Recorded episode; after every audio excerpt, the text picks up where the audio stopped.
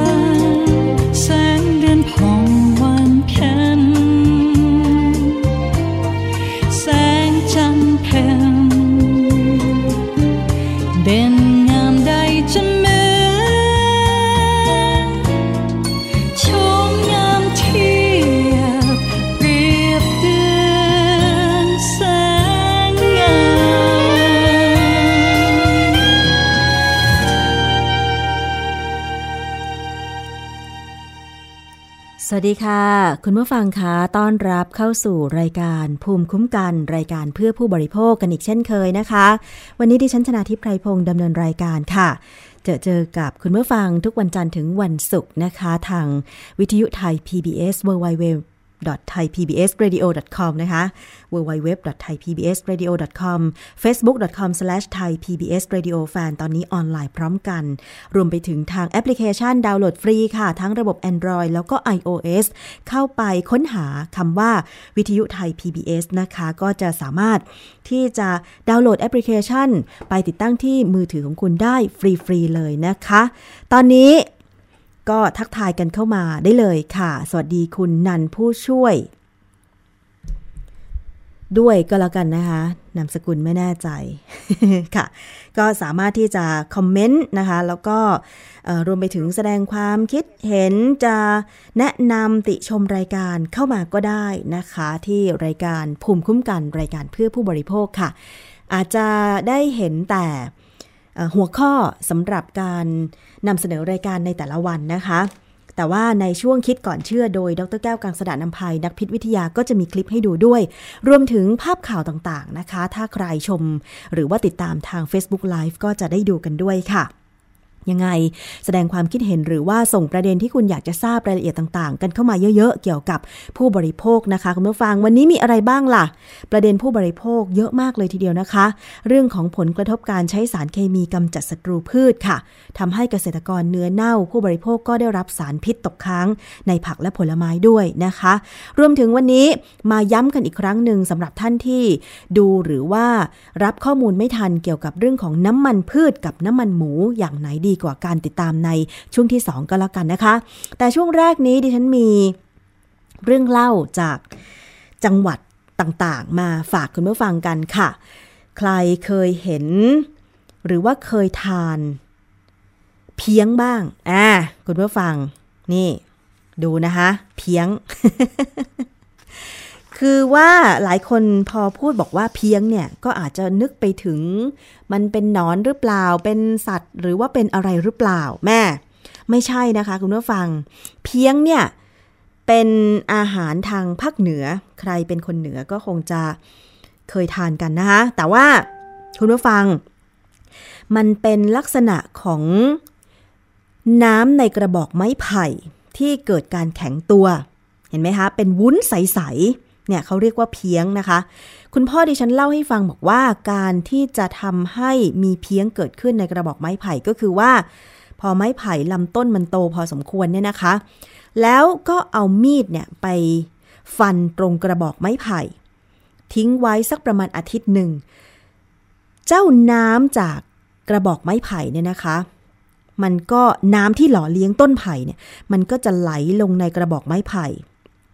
จนเกือบเต็มหรือว่าแล้วแต่ปริมาณของน้ำที่ไปเลี้ยงอะนะคะ ก็เลยทำให้มันเป็นวุ้นใส ๆ แต่ว่าการเกิดเพี้ยงในกระบอกไม้ไผ่ได้เนี่ย จะต้องเป็นกระบอกไม้ไผ่ที่สะอาดอยู่ในป่า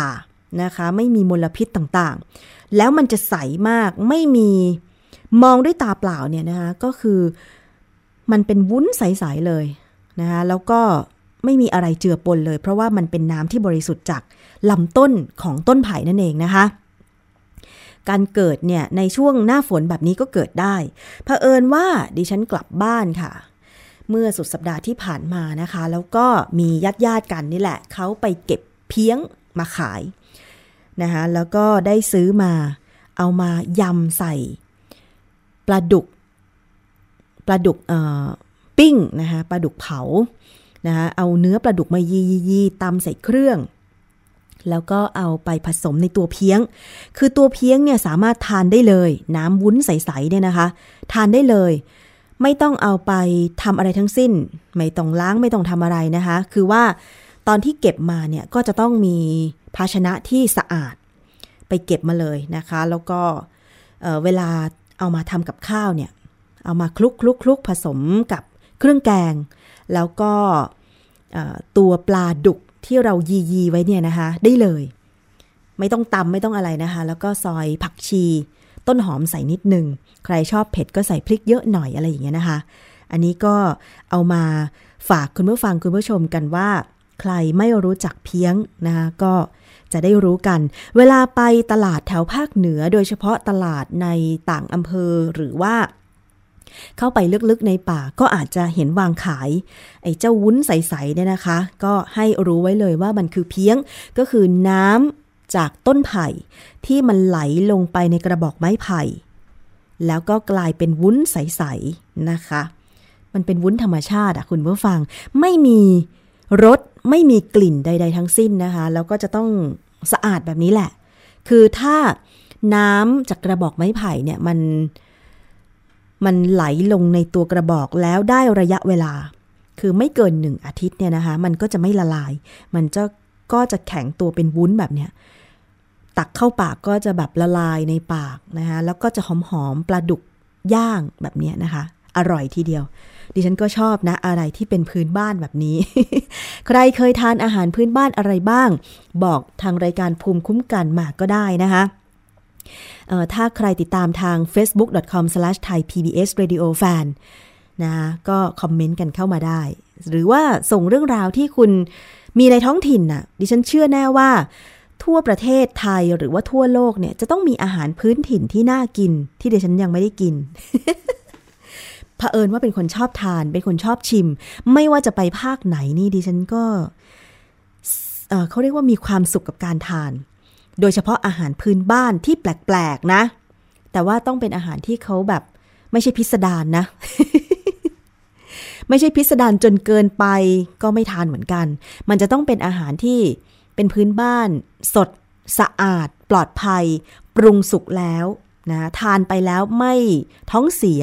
ไม่ได้รับผลกระทบอะไรมากมาย อันเนี้ยดิฉันชอบลองนะคะ คุณผู้ฟังล่ะคะ ชอบลองทานอะไรบ้างอาหารพื้นบ้าน เนื้ออีสาน กลางใต้ ดิฉันเห็นมีเพื่อนๆในออฟฟิศนะคะ อยู่จังหวัดกาญจนบุรี บ้านเขาจะมีใบ ต้นไม้อะไรสักอย่างหนึ่งที่ตัวใบเนี่ยจะกรุบกรุบกรอบกรอบคล้าย ๆ เป็นวุ้นใส ๆ เหมือนกัน ดิฉันว่าจะขอไปเที่ยวชมบ้านเขาแล้วก็ไปทาน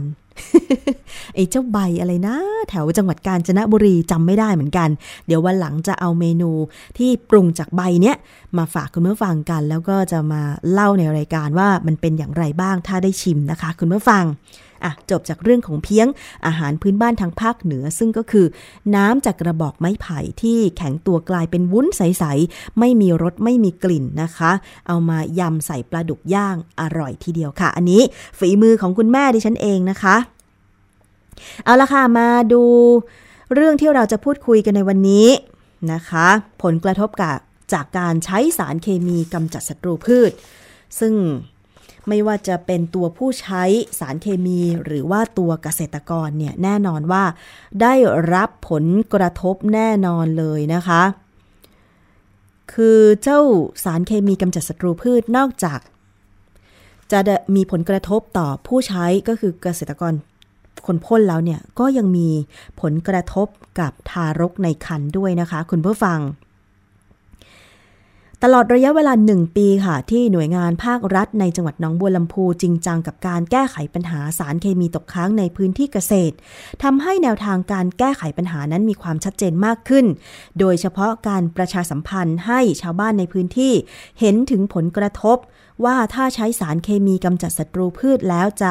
มีผลกระทบอย่างไร โดยเฉพาะต่อผู้หญิงตั้งครรภ์นะคะ ก็มีการติดตั้งป้ายประชาสัมพันธ์ ให้ประชาชนได้รับทราบกันนะคะเเป็นการประกาศเตือนถึงพิษภัยของสารเคมีกำจัดศัตรูพืชค่ะ ซึ่งมีผลทำให้เกิดโรคเนื้อเน่า นะคะติดตั้งทั้งที่บริเวณชุมชน อย่างเช่นที่โรงพยาบาลส่งเสริมสุขภาพตำบลบุญทัน ก็เป็นหนึ่งในแนวทางในการรณรงค์ให้ชาวบ้าน ในพื้นที่ลดละเลิกการใช้สารเคมีกำจัดวัชพืช หลังจากพบว่ามีสารเคมีตกค้างในพื้นที่การเกษตร มีความเชื่อมโยงกับโรคเนื้อเน่าทำให้ชาวบ้านหลายครอบครัวตื่นตัว แล้วก็พยายามลดการใช้สารเคมีกำจัดศัตรูพืชนะคะ ซึ่งผู้ใหญ่บ้านที่บ้านโคกนกพัฒนาหมู่ 7 นายคำสิงแฝงสีพลบอกว่า หลังมีชาวบ้านเริ่มป่วยด้วยโรคเนื้อเน่าถึงแม้จะมีสาเหตุ แม้ยังหาสาเหตุที่แท้จริงของการเกิดโรคเนื้อเน่าไม่ได้ แต่ชาวบ้านก็เชื่อว่ามาจากสารเคมีที่ตกค้างในพื้นที่การเกษตร และแหล่งน้ำสาธารณะ เนื่องจากผู้ป่วยทุกคนที่เป็นโรคเนื้อเน่าจะมีประวัติกับแหล่งน้ำที่เคยตรวจพบสารเคมีตกค้างนั้นด้วยนะคะ คุณผู้ฟัง นี่แหละค่ะอย่างไกลโฟเสตที่นำมากำจัดหญ้าในไร่อ้อยต่างๆเนี่ยนะคะ ก็ถือว่าชาวบ้านตื่นตัวเลยทีเดียวหลังจากได้ทราบข้อมูลเกี่ยวกับพิษภัยของสารเคมีกำจัดศัตรูพืชนะคะ คุณผู้ฟัง ซึ่งพื้นที่การเกษตรที่ตำบลบุญทันอำเภอสุวรรณคูหา จังหวัดหนองบัวลำพูเนี่ยนะคะ มีลักษณะเป็นเนินเขา มีความเป็นไปได้ว่าอาจจะเป็นปัจจัยหนึ่งที่ทำให้สารเคมีที่ใช้ในพื้นที่เกษตรไหลลงมารวมกับที่แหล่งน้ำสาธารณะของชุมชนค่ะ เนื่องจากผู้ป่วยโรคเนื้อเน่ายืนยันว่า ก่อนป่วยได้สัมผัสกับแหล่งน้ำดังกล่าวด้วยนะคะ เรื่องนี้มีรายงานจากผู้สื่อข่าวของไทย PBS ประจำศูนย์ภาคอีสาน คุณกัญญารัตน์ลิ้มอำนวยลาบ ไปติดตามรายงานเรื่องนี้ค่ะ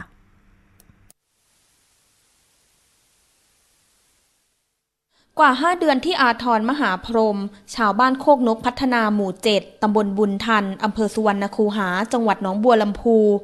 พยายามทำความคุ้นเคยกับไม้ค้ำยัน เพื่อช่วยพยุงตนเอง ด้วยความยากลำบาก เพราะไม่สามารถเดินได้สะดวกเช่นเดิม ปกติอาทรจะเป็นกำลังหลักในการช่วยครอบครัวหารายได้ แต่เมื่อช่วงเดือนกุมภาพันธ์ที่ผ่านมา อาทรเล่าว่าได้ไปหาหอยในแหล่งน้ำสาธารณะ จากนั้นไม่นานเท้าก็เกิดอาการปวดและบวม ซึ่งจากการวินิจฉัยโรค แพทย์ระบุว่าติดเชื้อทางผิวหนัง ซึ่งเขาเชื่อว่าเกิดจากการสัมผัสน้ำที่มีสารเคมีกำจัดวัชพืชตกค้าง ครับผมก็สิแหงสั่นละในใจก็ได้คันอย่างอื่นคือสิบมีคันว่าสิอียงตอด แม่งในน้ำโตอียงกับบ่มีแหม ก็มีหญ้าบาดหญ้าไส้เป็นแสบๆตอนกลับมาก็เลยผมก็เลยว่าติดเชื้อในน้ำแท้ๆอ่างเก็บน้ำห้วยโซ่ เป็นแหล่งน้ำสาธารณะ ที่อาทรอ้างว่า เป็นจุดสุดท้ายที่มาลงน้ำเพื่อหาอยู่หากินตามวิถีชาวบ้านก่อนที่จะป่วย นอกจากนี้อ่างเก็บน้ำแห่งนี้ยังเป็นแหล่งน้ำดิบในการผลิตน้ำประปาชุมชนทำให้หลายคนกังวลว่า จะได้รับผลกระทบจากสารเคมีตกค้าง ผู้ใหญ่บ้านโคกนกพัฒนาหมู่เจ็ดบอกว่า หลังจากคณะวิจัยจากมหาวิทยาลัยนเรศวร ตรวจพบว่ามีสารเคมีตกค้างในแหล่งน้ำทำให้ชาวบ้านหาแนวทางบำบัดน้ำโดยการล้างบ่อประปาและใส่ถ่านกำมันลงไป เพื่อให้ช่วยดูดซับสารเคมี แต่ก็ยังไม่สามารถคลายความกังวลได้ จึงเรียกร้องให้หน่วยงานที่เกี่ยวข้อง เข้ามาตรวจคุณภาพน้ำอีกครั้ง ต้องล้างถังแล้วก็ทำฐานกำมันโดยเอง ในเบื้องต้นอะเดี๋ยวนี้คืออยากให้ทางภาครัฐเนี่ยหลังจากนั้นมาถึงว่าให้เอาน้ำที่ทางชุมชนนี่ที่ทำการระบบการแก้ไขปัญหาระบบน้ำประปาโดยชุมชนนี่ เอาไปตรวจดูบอกให้ทางนักวิจัยนะเอาไปตรวจดูว่ามันดีขึ้นหรือว่ามันเท่าเดิมหรือว่ามันลดน้อยลง อันนี้ชาวบ้านเขาก็ยังยังรอคำตอบอยู่ตำบลบุญทันอำเภอสุวรรณคูหา จังหวัดหนองบัวลำพู ประชาชนส่วนใหญ่ทำการเกษตรเป็นหลัก โดยเฉพาะยางพารา อ้อย มันสำปะหลังและข้าวโพด ซึ่งชาวบ้านส่วนใหญ่ยอมรับว่า ใช้สารเคมีกำจัดวัชพืชแทบทุกพื้นที่ ซึ่งเป็นสาเหตุของสารเคมีตกค้างสะสมมานานกว่า 10 ปี และมีชาวบ้านทยอยป่วยด้วยโรคนี้เพิ่มขึ้น ซึ่งข้อมูลนี้สอดคล้องกับข้อมูลจากโรงพยาบาลสุวรรณคูหา ซึ่งตำบลบุญทันมีผู้ป่วยที่เข้าข่ายโรคเนื้อเน่าเพิ่มขึ้น โดยปี 2559 มีผู้ป่วย 49 คน และปี 2560 มีผู้ป่วยที่เข้ารับการรักษากว่า 60 คน ซึ่งเป็นอันดับ 4 รองลงมาจากตำบลสุวรรณคูหา นาสีและตำบลนาดี กัญญารัตน์ลิมอำนวยลาบ ไทย PBS รายงานค่ะและเสียงจากรายงานนะคะก็คือเสียงจากผู้ที่เป็นเกษตรกรที่ได้รับผลกระทบนะคะ จากการใช้สารเคมีกำจัดศัตรูพืช แล้วมันตกค้างอยู่ในพื้นที่การเกษตร รวมถึงไหลไปยังแหล่งน้ำสาธารณะ ภายในชุมชนนะคะ เสียงของคุณอาทรมหาพรหมค่ะ ชาวบ้านโคกนกพัฒนาตำบลบุญทันอำเภอสุวรรณคูหาจังหวัดหนองบัวลำพู และเสียงของคุณคำสิงแฝงสีพลผู้ใหญ่บ้านหมู่เจ็ดตำบลบุญทันนั่นเองนะคะ อันนี้ก็จะเห็นได้ว่า ใครไม่อยู่ในพื้นที่ที่ใช้สารเคมีกำจัดศัตรูพืช ก็อาจจะมองปัญหาไม่ออกนะคะ ขนาดคนที่เขาอยู่ในพื้นที่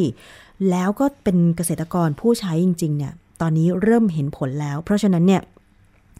สิ่งที่ทางภาครัฐนะคะ แล้วก็หลาย ๆ หน่วยงานที่ออกมาให้ข้อมูลถึงผลกระทบการใช้สารเคมีกำจัดศัตรูพืช ซึ่งก่อนหน้านี้ ก็มีความพยายามในการที่จะชี้ให้เห็นผลกระทบที่มีอย่างมากต่ออ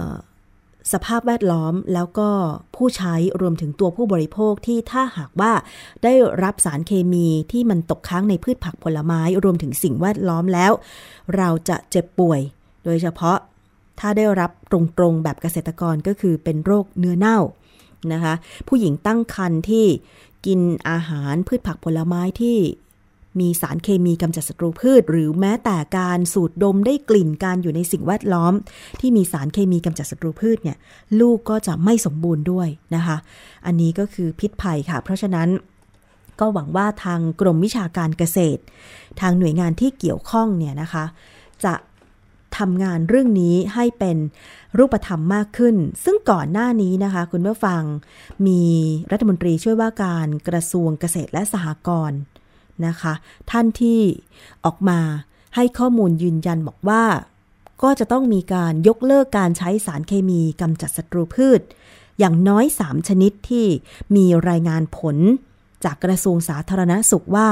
ขืนใช้ไปเนี่ยนะคะ มันส่งผลกระทบกับผู้ที่ได้รับแน่นอนนะคะ ไม่ว่าจะเป็นไกลโฟเซตคลอไพริฟอสนะคะ อันนี้คือ 2 ชนิดเท่านั้น ก็จะเห็นได้ว่า ยังไม่มีความคืบหน้าว่าจะยกเลิก ได้ในเร็ววันนี้หรือไม่ ก่อนหน้านี้มีข้อมูลบอกว่า การจะยกเลิกตามมติคอรมอซึ่งเป็นคอรมอชุดก่อน รัฐบาลชุดนี้เนี่ยนะคะ จริงๆ ต้องยกเลิกภายในปี 2561 นี้แหละ แต่ว่าเมื่อมีการตั้งรัฐบาลเฉพาะการ รัฐบาลชุดใหม่ ชุดปัจจุบันนี้ขึ้นมาเนี่ย การพิจารณากฎหมาย การยกเลิกการใช้สารเคมีกำจัดศัตรูพืชฉบับเดิมนะคะ ก็ยังไม่ถูกนำมาปฏิบัตินะทำให้การยกเลิกการใช้สารเคมีกำจัดศัตรูพืช ต้องยืดเวลาออกไปนะคะ อย่างแรกที่บอกว่าจะต้องดำเนินการก็คือ ไม่ต่อทะเบียนสารเคมีกำจัดศัตรูพืชนะคะ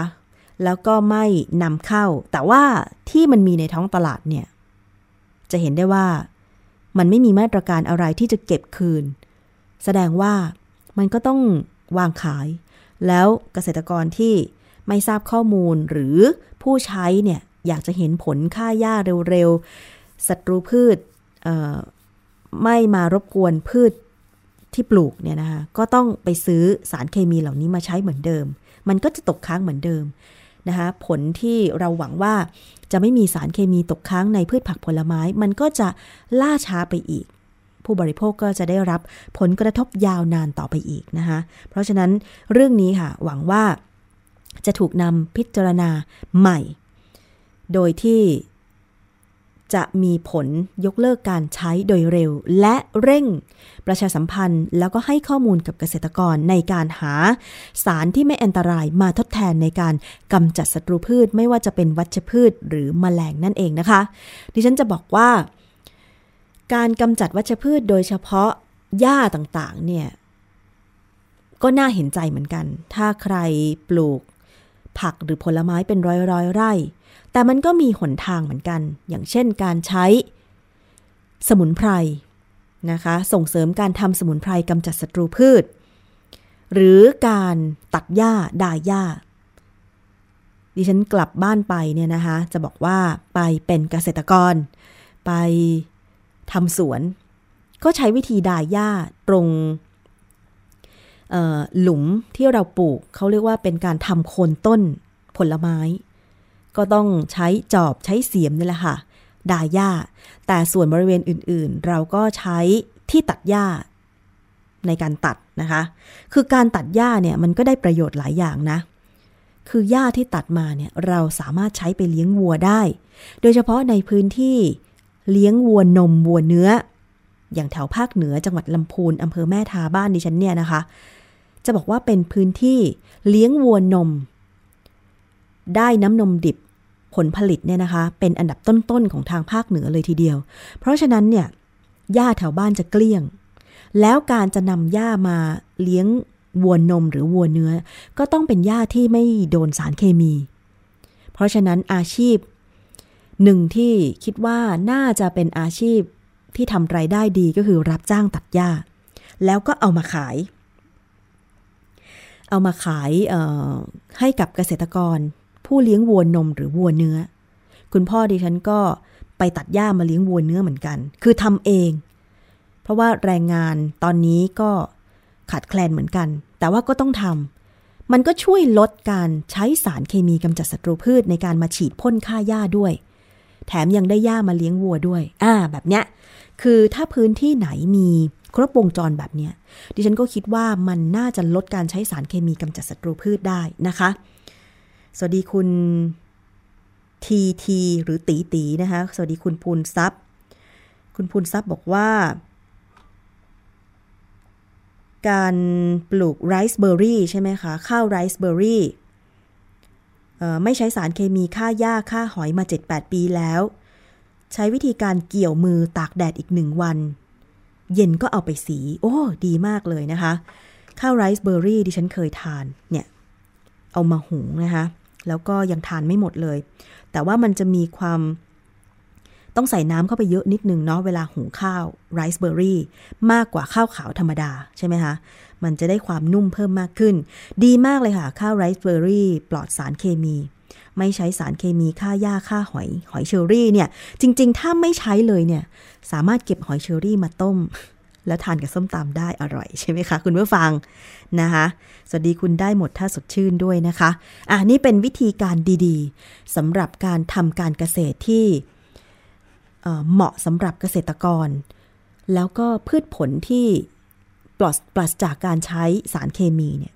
ขายได้ราคาดีกว่านะคะ คุณผู้ฟัง เพราะว่ามันสามารถที่จะ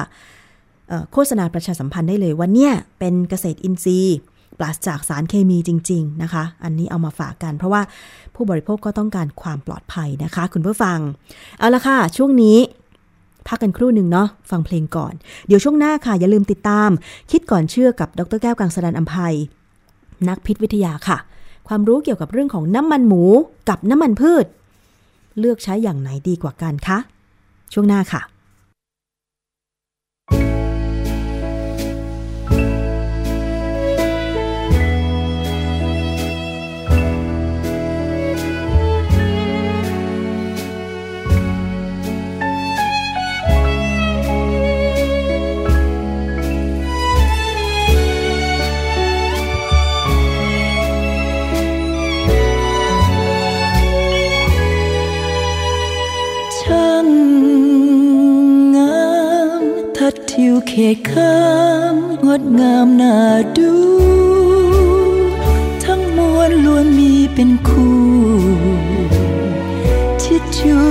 ชมรมรื่นแต่ฉันดวงใจผูกพันใฝ่ฝันทุกคืน เฝ้าปองเคียงครองคู่ชื่น ให้รื่นเริงใจ โลกนั้นดังเมืองสวรรค์ เทวันสร้างไว้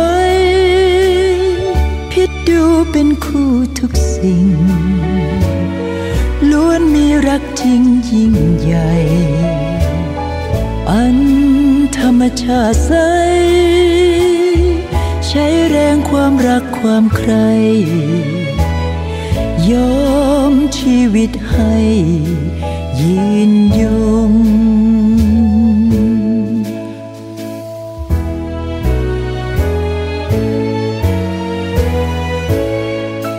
อยู่เดี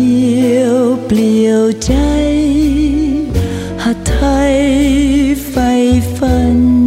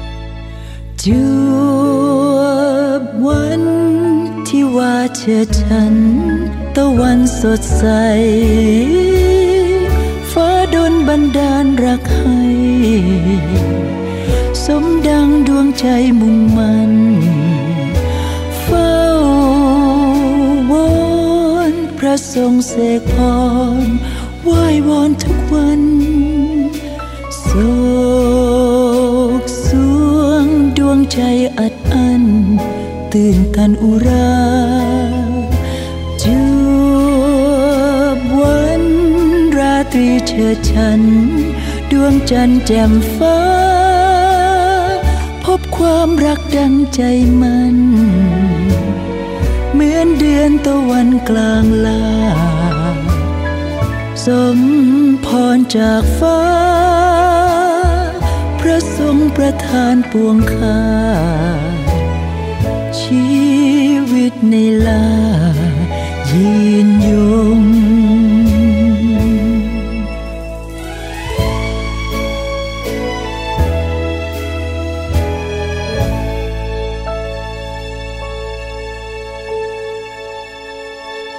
เป็นบทเพลงพระราชนิพนธ์ในหลวงรัชกาลที่ 9 นะคะ เพลงมีชื่อว่าเทวาพาคู่ฝันค่ะ เสียงร้องของคุณนันทิดาแก้วบัวสายนั่นเองนะคะ ช่วงนี้ไปติดตามคิดก่อนเชื่อกับดรแก้วกังสดานอัมภัยกันเลยดีกว่าค่ะ ซึ่งท่านเป็นนักพิษวิทยานะคะนำข้อมูลด้านวิทยาศาสตร์มาพูดคุยกัน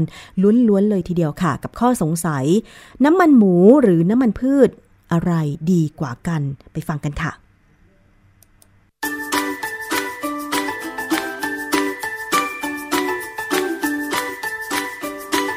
ช่วง คิดก่อนเชื่อ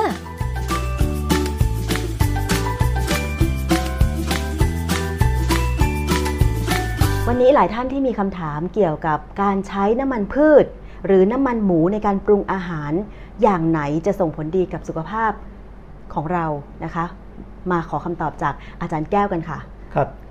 แล้วก็จะรู้ว่าไม่มีคำตอบอ้าวทำไมคะเพราะว่าทั้งสองอย่างเนี่ยมันก็มีประโยชน์และมีโทษของมัน หลักการง่ายๆเรื่องของน้ำมันค่ะที่ใช้ในอาหารเนี่ยนะใช้ให้น้อยที่สุดอ๋ออย่ามากค่ะแต่อย่าลดไปเลยค่ะอถ้าเราอาหารเราไม่มีน้ำมันเนี่ยไม่ดีค่ะคือคือน้ำมันเนี่ยมันมันเป็นนิวเทรียนต์เป็นสารอาหารที่มีประโยชน์กับร่างกายเราเราใช้เป็นพลังงานหลักค่ะนะเป็นพลังงานหลักอยู่เหมือนกัน แล้วก็น้ำมันหลาย ๆ ตัวเนี่ย เวลาใช้ไปถ้าร่างกายเราจะเปลี่ยนไปเป็นฮอร์โมนด้วยนะเอาไปใช้ทำฮอร์โมนได้ค่ะนะฮะเพราะงั้นถ้าเราคือคือเราแต่ความจริงน้ำมันกับแป้งเนี่ย มันเปลี่ยนกันไปเปลี่ยนกันมาได้ค่ะแต่ว่าแป้งนี่ส่วนใหญ่มันจะไปเป็นไขมันสะสมค่ะแต่น้ำมันเนี่ยถ้าถูกใช้แล้วมันยังมีโอกาสที่ถูกไปเปลี่ยนเป็นคอเลสเตอรอลเปลี่ยนไปเป็นฮอร์โมนอะไรต่างๆได้ค่ะนะหรือในน้ำมันมีคอเลสเตอรอลเองอยู่ก็มีใช่ไหมอืมคือคืออย่ากลัวเรื่องคอเลสเตอรอลเรากินให้น้อย แต่ต้องกินค่ะคือถ้าถ้าไม่กินร่างกายก็สร้างเองของคอเลสเตอรอลเนี่ยค่ะนะฮะเพราะฉะนั้นอันนี้ไม่กังวลแต่ว่าน้ำมันหลายๆอย่างน้ำมันเนี่ยสิ่งที่เราต้องการคือมันมีวิตามินหลายอย่างค่ะ AEDK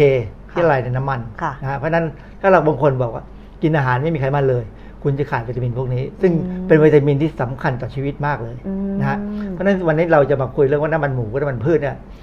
อะไรดีกว่ากัน ซึ่งความจริงที่ผมบอกเลยว่าความจริงมันตอบไม่ได้หรอกแต่ว่าที่ที่คุยเรื่องนี้เพราะว่ามีคนตอนนี้ปัจจุบันเนี้ยมีคนขายน้ำมันหมูค่ะเขาเอาไปทำให้มันแช่แข็งค่ะแล้วก็เอามาขาย ซึ่งความจริงมันก็สะดวกดีนะฮะสมัยเด็กๆเนี่ยแม่ทอดไข่เจียวนะน้ำมันหมู มันหอมกว่าใช่น้ำมันน้ำมันพืชปัจจุสบันมัยนี้เด็กคุณแม่ไม่ได้ใช้น้ำมันพืชเลย เพราะในช่วงนั้นเนี่ยน้ำมันพืชค่อนข้างแพง แพงครับแพง แต่ว่าก็จะใช้น้ำมันจากหมูสามชั้นนี่แหละ แล้วพอเจียวหมูสามชั้นได้น้ำมันมาปุ๊บคุณแม่ก็เก็บไว้ แล้วใช้ผัดทำอาหารอย่างอื่นได้อย่างเงี้ยค่ะ ครับ คือคือสมัยก่อนเนี่ยน้ำมันพืน้ำมันหมูมันไม่ค่อยหืน ใช่ เหตุที่มันไม่ค่อยหืนเนี่ยเพราะว่าเดี๋ยวเราก็ต้องคุยต่อนะฮะว่ามันเพราะอะไร มันมันมีเหตุผลของมัน ค่ะ ทีนี้ผมไปเจอในวันเนี้ยที่จะคุยเนี่ยเป็นเพราะว่าไปเจอข้อมูลในในเน็ตค่ะนะครับบทความหนึ่งเขาพูดอะไรผิดผิดถูกๆสำหรับผมนะผมว่ามันผิดผิดถูกถูกๆอย่างอย่างเช่นอันเนี้ยเขาบอกว่าน้ำมันพืชที่เราบริโภคอยู่ทุกวันเนี่ยไม่ใช่น้ำมันพืชที่ได้จากการสกัดแบบธรรมชาติคำพูดที่จริงฮะไม่ผิดเลย เพราะว่าเวลาเขาสกัดน้ำมันพืชเนี่ยก็ต้องใช้สาร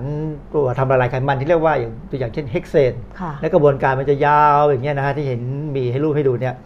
คือเฮกเซนที่เขาใช้เนี่ยจะเป็นเฮกเซนในคุณภาพที่เขาใช้ว่าเป็นเกรดของอาหาร คือระดับที่ใช้ในอาหาร ค่ะ คือเวลาเขาสกัดน้ำมันออกมาด้วยเฮกเซนแล้วเนี่ยเขาก็จะระเหยเอาเฮกเซนออกไป ออกไป แล้วเอากลับมาใช้ใหม่ อ๋อ คือเฮกเซนเนี่ยมันเป็นสารตัวทำละลายไขมันที่มีบริมีจุดจุดเดือดจะต่เพราะฉะนั้นมันจะระเหยเร็วมากอืมระเหยแล้วเขาก็เก็บดักเก็บเอามา แล้วเอามาใช้ใหม่ซ้ำซ้ำค่ะซ้ำได้ ค่ะ มันก็ไม่มีอันตรายอะไร เพราะฉะนั้น ถามว่าน้ำมันพืชที่เขาขายทางอุตสาหกรรมเนี่ยมีเฮกเซนปนไหมไม่มีอืมเพราะมันระเหยเร็วค่ะนะฮะเพราะงั้นจริงอยู่ใช่มันสกัด แต่ว่ามันไม่ได้อันตรายอะไรทีนี้เอาใหม่ ไขมันไม่อิ่มตัวในน้ำมันพืช หากใช้ทอดหรือผัดในอุณหภูมิที่สูงเกินไปแล้วเนี่ยนะนานๆเนี่ยก็จะทำให้เกิดไอ้อนุมูลอิสระทำร้ายเซลล์เอิ่ม ตรงกันข้ามกับน้ำมันหมูที่เป็นไขมันอิ่มตัว เมื่อเข้าสู่ร่างกายแล้วจะไม่เป็นไข่และละลายกับน้ำได้ ประโยคหลังนี่ผิดเลย ผิดเหรอคะมากเหรอคะๆเพราะไขมันไม่ละลายน้ำค่ะนี่เขาบอกว่า แต่เมื่อเข้าสู่ร่างกายจะไม่เป็นไข่และละลายน้ำละลายกับน้ำได้ไขมันอะไรละลายน้ำอันนี้เขาคนที่เขียนเนี่ยตกเคมี เพราะฉะนั้นเนี่ยเวลาคุณผู้ฟังคุณผู้ชมไปเจอข้อมูลแบบนี้ ก็มันไม่ถูกต้องทางหลักวิทยาศาสตร์นะคะอันนี้ตกเคมี แต่ครั้นี้มาพูดไอ้เรื่อง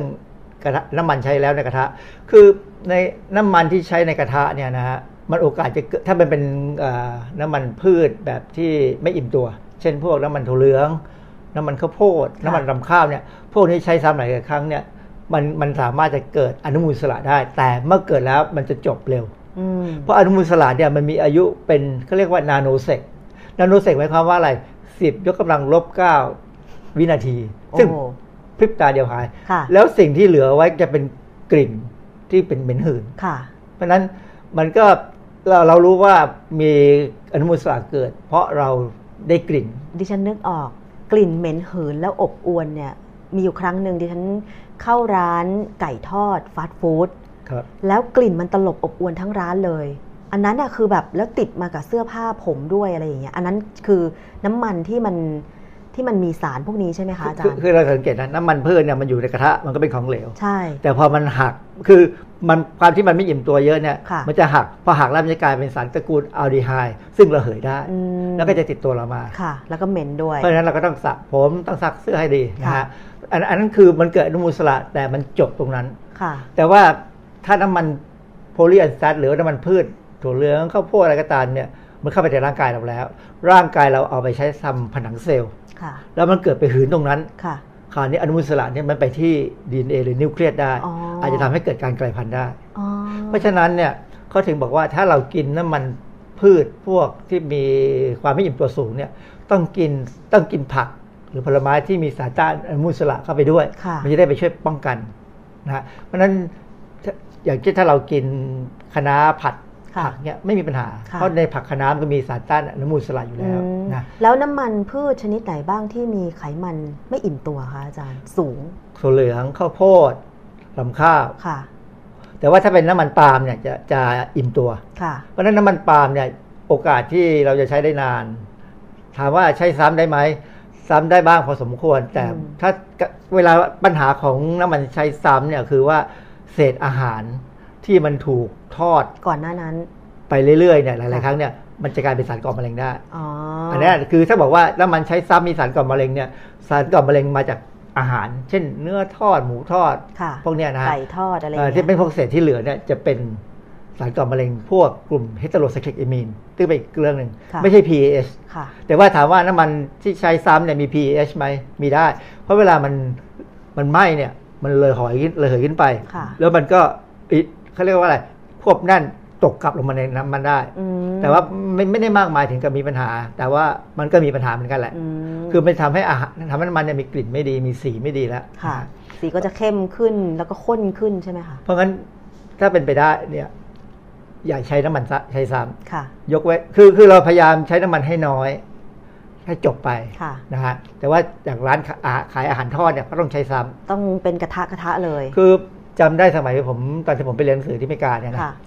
มีวันหนึ่งร้านขายไก่ยะไก่ทอดเนี่ยไฟไหม้อือฮึเพื่อนผมที่เพื่อนผมที่เป็นฝรั่งบอกโอ้ยร้านไก่ทอดไฟไหม้ไม่ไม่ผิดปกติหรอก เพราะว่าเวลาเขาทอดไก่ขายเนี่ย แต่แล้วพอเขาจะปิดร้านเนี่ยเขาจะไม่ดับไฟเขาจะลดอุณหภูมิลงมาถึงระดับหนึ่งค่ะให้น้ำมันยังอุ่นๆอยู่ค่ะเพราะว่าน้ำมันถ้ามันเย็นแล้วร้อนเย็นแล้วร้อนเนี่ยมันจะเสียสภาพง่ายค่ะแต่ว่าถ้ามันยังอุ่นอยู่พอเช้าขึ้นมาเขาก็เร่งไฟขึ้น มันก็มาทใช้อดได้เลย มาทอดต่อ และสภาพน้ำมันจะดีกว่าอ๋อหรืออย่างเช่น เวลาเขาทำเอ่อบะหมี่กึ่งสำเร็จรูปเนี่ยค่ะเวลาเขาทอดเนี่ยเขาทำ24ชั่วโมงอืมน้ำมันนี่จะร้อนอยู่ตลอดเวลาค่ะและสภาพจะดีกว่า เพราะว่าเขาบอกว่าถ้าเอาให้มันเย็นเย็นร้อนๆเนี่ย มันจะเสียสภาพอ๋อคือเพราะทอดเสร็จแล้วพอประมาณ15วันเขาถึงจะเปลี่ยนทีหนึ่งค่ะเพราะว่ามันอยู่ได้มันมันมันอุ่นอยู่ตลอดเวลา แล้วเขาก็คอยเติมถ้ามันระเหยไป เพราะฉะนั้นเวลาเราไปร้านฟาสต์ฟู้ดไก่ทอด อะไรอย่างเงี้ยครับเราจึงได้กลิ่นเหม็นหืนของน้ำมันตลอดเวลา มันอาจจะเป็นคือเป็นกลิ่นที่ระเหยออกมาใช่ มันที่จะบอกว่าเป็นกลิ่นมันถึถึงงก็ได้ ถึงแม้ว่าจะมีการระบายอากาศยังไงก็ตาม ร้านจะปิดยังไงก็ตาม ต่อให้เข้าไปในช่วงที่เปิดร้านใหม่ตัวปัญหาคือหลังร้าน ตัวปัญหาคือบ้านข้างๆร้านๆค่ะน่าจะมีปัญหาเหม็นกว่าเออในร้านเขาพยายามดูดอากาศทิ้งอ่าฮะนะฮะเพราะงั้นถ้าใครมีที่ตอนนั้นเคยมีข้อมูลจากเมืองจีนค่ะเอ่อ มีคนคนหนึ่งเขามีบ้านติดร้านขายไก่ค่ะ แล้วเขาเป็นมะเร็งอืมเขาฟ้องอืมและชนะด้วย เพราะว่าควันที่ออกมาจากร้านไก่ไก่ทอดเนี่ยค่ะมันมีสารก่อมะเร็งอยู่แล้ว มันเหม็นนะอาจารย์แค่อะเอาตรงๆเลยนะคุณครับผู้ฟังคุณผู้ชม แค่เดินผ่านไอ้ร้านไก่ทอดที่เขาตั้งกระทะริมทางอะ่ะฮะดิฉันยังต้องหลบเลย เวลาเอิ่มควันมันขึ้นขโมงอย่างเงี้ย ต้องต้องหลบใช่ ต้องหลบนะเพราะกลิ่นเพราะควันที่ไหนมีควันที่นั่นมีสารก่อมะเร็งอืมควันทุกอย่างเป็นสารก่อมะเร็งหมด ทั้งไก่ทอดไก่ย่างนะไก่ทอดไก่ย่างหมูทูบทอดหมูย่างเออทูทูบบเทียใช่นใช่ต้องระวัง เพราะฉะนั้นคนที่อยู่ในสันเจ้าเนี่ยน่าสงสารอืมเพราะฉะนั้นเลี่ยงถ้าไม่ได้ด้วยเขาต้องอยู่อย่างนั้น เวลาคนมาจุดทูบฮะคือมันเป็นความเชื่อก็ต้องให้เขาจุดเคยไปเคยมีระบาดวิทยาที่อินเดีย เพราะว่า คนที่อยู่ตามเทวสถานเนี่ยค่ะเป็นมะเร็งปอดเยอะมากโอ้นะเพราะฉะนั้นก็ถ้าใครมีญาติพี่น้องทำงานตามโรงเจหรืออะไรก็นะก็พยายามบอกเขาว่า หาทางหลบควันหน่อย จริง ๆ แล้วน่าจะมีการตรวจสุขภาพพนักงานร้านอาหารฟาสต์ฟู้ดนะอาจารย์เอิ่มแล้วก็เผยผลออกมาจริงๆว่าเป็นมัยังไง มันคงทำได้แหละถ้าทำได้ก็ดีแต่ว่าค่ะบางทีก็มันไม่สะดวกอืมเรายังคิดไม่ถึงกันเท่าไหร่ค่ะนะยังมันยังมีโรคอื่นอีกเยอะ แล้วอาจารย์ ร้านสะเอ่อร้านไก่ทอดหรือเอ่ออาหารทอดที่อยู่ในห้างล่ะคะมันก็ต้องแบบอากาศก็ต้องอบอวลภายในห้าคืงอนั้นคือถ้าถ้าห้างนั้นดีเนี่ยเขาจะมีระบบดูดอากาศที่ดีมากค่ะบางบางห้างเนี่ยจะดีมากค่ะแต่บางห้างนี่ก็ก็มีกลิ่นออกมานะฮะเพราะฉะนั้นก็ อย่าไปบ่อย อย่าไปบ่อย ผมเป็นคนไม่ไปห้างถ้าไม่จำเป็นค่ะอจะไปเพราะอยากจะซื้ออะไร ก็สำรวจแล้วว่ามีแน่ก็ไปซื้อตรงไปซื้อเสร็จก็ตะกลับเลยค่ะ ก็เหมือนเวลาไปเดินตลาดนัดเนี่ยจะไม่เดินช้อปปิ้งค่ะจะเดินจะไปซื้อเฉพาะสิ่งที่ต้องการแล้วกลับเลยค่ะไม่ไม่ชอบช้อปปิ้งฮะคราวนี้ก็มีส่วนหนึ่งของบทความเขาบอกว่าจิเอ่อนอกจากน้ำมันหมูจะอร่อยกว่าโดยธรรมชาติแล้ว ร่างกายมนุษย์ก็มีวิธีกำจัดออกได้โดยอัตโนมัติ เพราะว่าเป็นน้ำมันหมูจากธรรมชาติ ซึ่งร่างกายรู้จักดีอะฟังดูก็ดี เนื่องจากได้พัฒนาระบบย่อยมาแล้วกว่าล้านปี มนุษย์เรายังเกิดมาไม่ถึงล้านปีนะค่ะนี่เอ่อคนเขียนนี่เพลอไปหน่อยเพอเจอไปหน่อยแต่กับน้ำมันพืชที่ผ่านกรรมวิธีนั้น ร่างกายมนุษย์ไม่เคยรู้จักจริง ไม่มีวิธีการนำไปใช้ หรือแม้กระทั่งวิธีการขจัด คือเขาจะโฆษณาขายอะไรก็ไม่รู้ ผมไม่แน่ใจขายนะขายมันหมูเหรอคะอาเอจารอย์ไม่อาจจะประมาณนั้นก็ได้มั้งแต่ว่าจริงๆ ไม่ว่าน้ำมันพืชหรือน้ำมันหมูเนี่ยมันเข้ากระบวนการเอาไปใช้รับพลังงานด้วยกระบวนการที่คล้ายกันมากค่ะคือถ้าเรียนทางชีวเคมีมาเนี่ย จะรู้ว่าค่ะมันมันมีวิธีการของมันนะฮะแต่ว่าถ้าไม่ได้เรียนมาก็ขอให้เข้าใจให้แค่ว่ามันมีกระบวนการเผาผลาญน้ำมันทุกอย่างเนี่ยส่วนใหญ่เราจะใช้ได้ยกเว้นไขมันทราน ถึงแม้ว่าเราจะกินน้ำมันหมูหรือน้ำมันพืช เราก็อ้วนได้ร่างร่างกายของเราก็มีกระบวนการจัดการกับมัน ใช่ฮะใช่ไหมคะ เอาไปใช้เป็นพลังงานอืมและถ้ามันเกิดไปก็อ้วนค่ะเท่านั้นเองเพราะฉะนั้นผมถึงพยายามย้ำว่าเอ่อถ้าเรากินน้ำมันเนี่ยถ้าเราผัดเราใช้น้ำมันพืชที่เป็นโพลีอันซัตหรืออิไม่อิ่มตัวสูงค่ะเพราะว่า เอ่อเราต้องการใช้ค่ะแต่ว่าถ้าเราทอดเนี่ยเราต้องการให้อาหารไม่มีกลิ่นของน้ำมันพืชมาติดค่ะเราก็ใช้น้ำมันปาล์มซึ่งเป็นน้ำมันอิ่มตัวค่ะนะฮะแต่น้ำมันก็ถ้าทอดเนี่ยเราก็พยายามอย่าให้มันอมน้ำมันค่ะเท่านั้นเองนะอืมก็กินเท่านั้นตรงนั้น อย่าพยายามไปมันมีบางบางเว็บหรือบางโฆษณาที่เขาบอกให้กินน้ำมันอะไรเป็นช้อนๆ เพื่อจะทำให้ลดน้ำหนักได้ น้ำมันมะพร้าวอาจารย์เคยเห็นโฆผษมณาพยายามไม่พูดน้ำมันมะพร้าวไว้นะคือ คือโฆษณาคือในหลักการแล้วนะกินน้ำมันเป็นช้อนๆเนี่ยยังไงก็อ้วนฮะค่ะคือการกินน้ำมันยังไงก็อ้วนนะค่ะเพราะฉะนั้นคนที่พูดว่ากินน้ำมันมะพร้าวเป็นช้อนๆแล้วไม่อ้วนเนี่ยเขาพูดผิดหลักการทางชีวเคมีค่ะนะซึ่งนักชีวเคมีทนไม่ได้ครับ ที่ต้องอธิบายค่ะเอ่อน้ำมันหมูสามารถเก็บได้นาน เพราะไม่เหม็นหืดจริง เนื่องจากเป็นไขมันอิ่มตัวแต่แรก คือคือประโยคอย่างเงี้ยถ้าพูดเนี่ยผมบอกว่าถ้าพูดมาสี่ห้าสิบปีก่อนสมัยผมเด็กๆเนี่ยโอเคใช้ได้เพราะอะไรหมูสมัยก่อนกินหยวก กินผักตบชวา ตัวมันเนี่ยมีไขมันก็เป็นไขมันที่อิ่มตัว แต่หมูปัจจุบันนี้ไม่ใช่ฮะความจริงปัจจุบันเนี่ยเอ่อหมูไม่ได้กินผักตบชวาหรือหยวกกล้วยแล้วเขากินอาหารที่มีการผลิตขึ้นมาโดยเฉพาะค่ะเพื่อจะเร่งให้โตเร็วทำให้เนื้อดีอะไรก็ตามเนี่ยนะเออผมไปดูตัวอย่างอันหนึ่งก็จะมีข้าวโพดค่ะ มีข้าวสาลี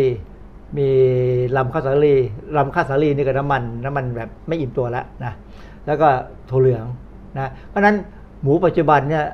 กินอาหารที่มีกรดไขมันไม่อิ่มตัวสูงค่ะเพราะฉะนั้นมันหมูปัจจุบันนี้มีกรดไขมันไม่อิ่มตัวสูง คือหมูได้กินอะไรยังไงอย่างนั้นก็จะส่งผลให้เนื้อหมูหรือมันมันหมูมันหมูเป็นอย่างนั้นเป็นด้วยอย่างนั้น เพราะฉะนั้นอย่างเราเห็นมีโฆษณาขายมันหมูแค่แค่แค่แข่งของเขาเนี่ยค่ะนะ ถ้าเขาเอาถ้าเป็นบริษัทนั้นเพราะเอิญเขาใช้อาหารคล้ายๆแบบเนี้ยค่ะเพราะฉะนั้นมันหมูเขาเนี่ยจะมีน้ำมันไม่อิ่มตัวไขมันค่ะไม่อิ่มตัวค่อนข้างสูงค่ะเคยมีบทความหนึงบอกว่าเขาสามารถทำให้มันหมูเนี่ย มีไขมันไม่อิ่มตัวได้ถึง70%ค่ะแล้วอิ่มตัวแค่ค่ะ30เพราะฉะนั้นถ้าจะบอกว่าไขมันหมูไม่หืดไม่ใช่แล้วเพราะถ้ามันไม่อิ่มตัวเมื่อไหร่เนี่ยมันโดนอากาศเมื่อไหร่มันก็หืดเมื่อนั้นค่ะนะเพราะฉะนั้นก็ต้องเป็นต้องทำความเข้าใจกันใหม่ว่าอืมเอ่อ ถ้าเป็นไขมันหมูอย่างที่โฆษณาขายในเมืองไทยนะอันนั้นเข้าใจว่ามันหืนได้เพราะหมูเขาเลี้ยงด้วยอาหารที่เป็นลักษณะแบบนี้อืมเป็นอาหารที่เขาคือบริษัทเขาก็ผลิตเองเลยนะเขาก็ผลิตเองเขาก็ใช้พวกข้าวโพดกากข้าวโพดกากถั่วเหลืองอยู่แล้ว ยกเว้นว่าเป็นหมูสมัยก่อนที่กินหยวกกล้วยกินผักโขม หรืออาจจะเป็นหมูตามชนบทหมูที่เลี้ยงแบบปล่อย หมูแบบของชาวเขาออชาวเขาเพราะฉะนั้นน่ะอ่าอาจจะกินผักกินหญ้าอันนั้นกินอาจจะแกลบเอออาจจะมีไขมันไม่อิ่มตัวน้อยหน่อย แต่เป็นไขมันอิ่มตัว เพราะฉะนั้นน้ำมันที่ได้จากหมูตัวนั้น ก็อาจจะไม่หืนเท่าไหร่ค่ะจะหืนช้าลงค่ะนะฮะเพราะฉะนั้นก็เป็นที่เข้าใจกันว่า น้ำมันหมูน้ำมันพืช เหมือนกันค่ะมีประโยชน์ มีโทษค่ะในทำนองเดียวกันค่ะหืนไม่หืนขึ้นอยู่กับว่าเอ่อถ้าเป็นน้ำมันพืชพืชแบบไหน และเก็บดีไม่ดี ถ้าเป็นน้ำมันหมูหมูกินอะไรมา เพราะงั้นอันนี้เราคงไม่ค่อยรู้รายละเอียดเพราะฉะนั้นหลักการง่ายๆ กินไขมัน กินน้ำมัน แต่อย่ากินมากค่ะ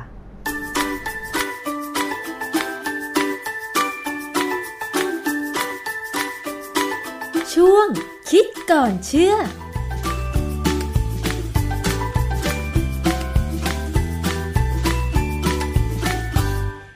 ค่ะคุณผู้ฟังคะก็เป็นเรื่องราวดีๆ ในช่วงคิดก่อนเชื่อกับดรแก้วกังสดานอัมภัยนักพิษวิทยานะคะ น้ำมันพืชกับน้ำมันหมูอย่างไหนดีกว่ากัน สรุปแล้วก็คือ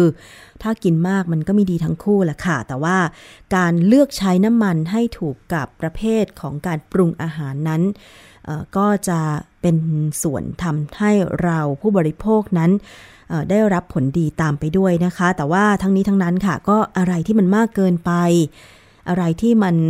ถูกแชร์ต่อกันมา แล้วก็ไม่มีข้อมูล การวิจัยข้อมูลทางวิทยาศาสตร์อะไรรองรับนั้นอย่าเพิ่งไปเชื่อนะคะ ไม่เช่นนั้นแล้วเนี่ยก็อาจจะได้รับผลกระทบบางคนเชื่อไปแล้ว ยังมีอยู่นะ ตอนนี้แชร์กันว่าน้ำมันมะพร้าวเนี่ยกินวันละช้อนสองช้อนแล้วแต่จะทำให้สุขภาพดี แล้วคุณไม่คิดว่าในอาหารที่เราทานเข้าไปเนี่ยเราก็ได้รับน้ำมันอยู่แล้วนะคะ เพราะฉะนั้น ก็ทานให้พอดีพอดีสุขภาพร่างกาย จะได้แข็งแรงนะคะ คุณผู้ฟัง แล้วก็ไม่เจ็บป่วยเป็นโรคที่ตามมาด้วยค่ะ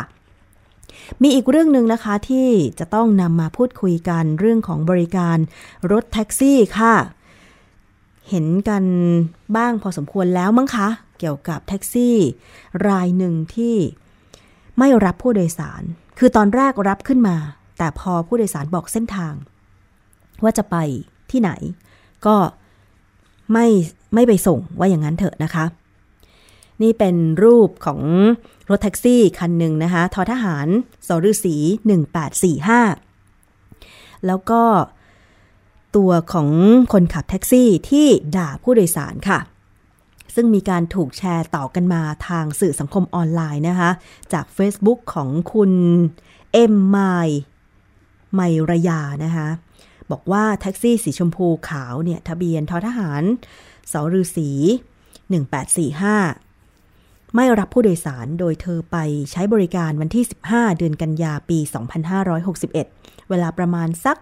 3ทุ่ม 20 นาที ซึ่งช่วงนั้นเนี่ยเป็นช่วงที่ฝนตกด้วย เธอกับเพื่อนอีกคนหนึ่งเรียกแท็กซี่จะไปเอกมัยนะคะแล้วปรากฏว่าพอ ขึ้นไปบนรถแท็กซี่ทอทหารสฤษี 1845 คันเนี้ย คนขับคนที่ถูกฆ่าตาดำเนี่ยนะก็ขับรถไป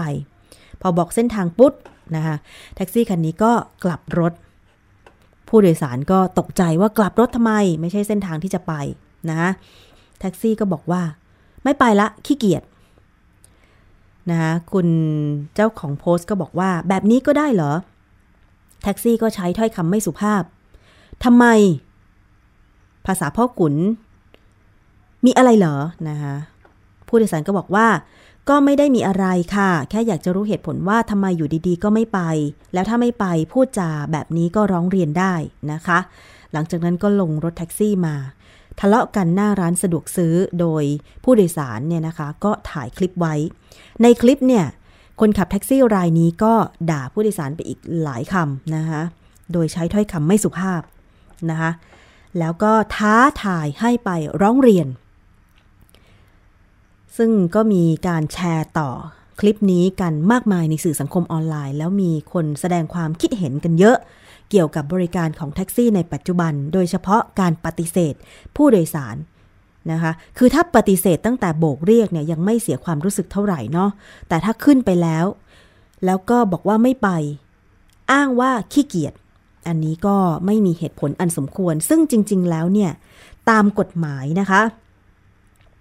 ตามกฎหมาย พระราชบัญญัติจราจรทางบกพุทธศักราช